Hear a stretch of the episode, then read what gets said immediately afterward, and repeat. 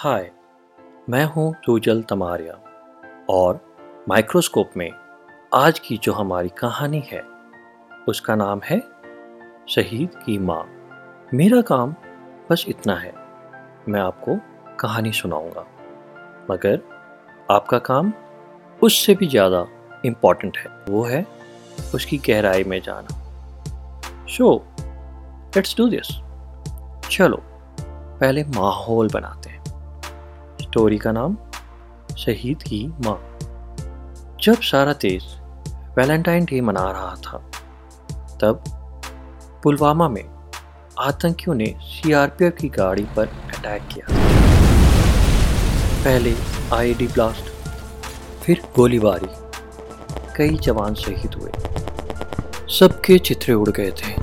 देश को बहुत बड़ा झटका लगा था। सीआरपीएफ वाले एक शहीद बेटे की डेड बॉडी तिरंगे में लिपटी हुई। उसकी माँ को सौंपने गए।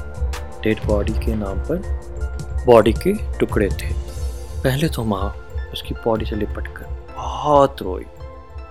फिर रोती से सकती हुई माँ पूछती है, साहब, भर्ती के वक्त आप एक इंच कम नहीं लेते हो।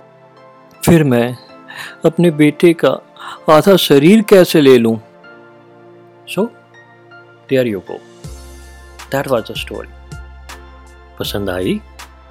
So then make sure you hit like and subscribe button और मुझे ये भी बताएँ कि ऐसी कोई कहानी है that you want me to tell then make sure you leave it in the comments below. Or until then.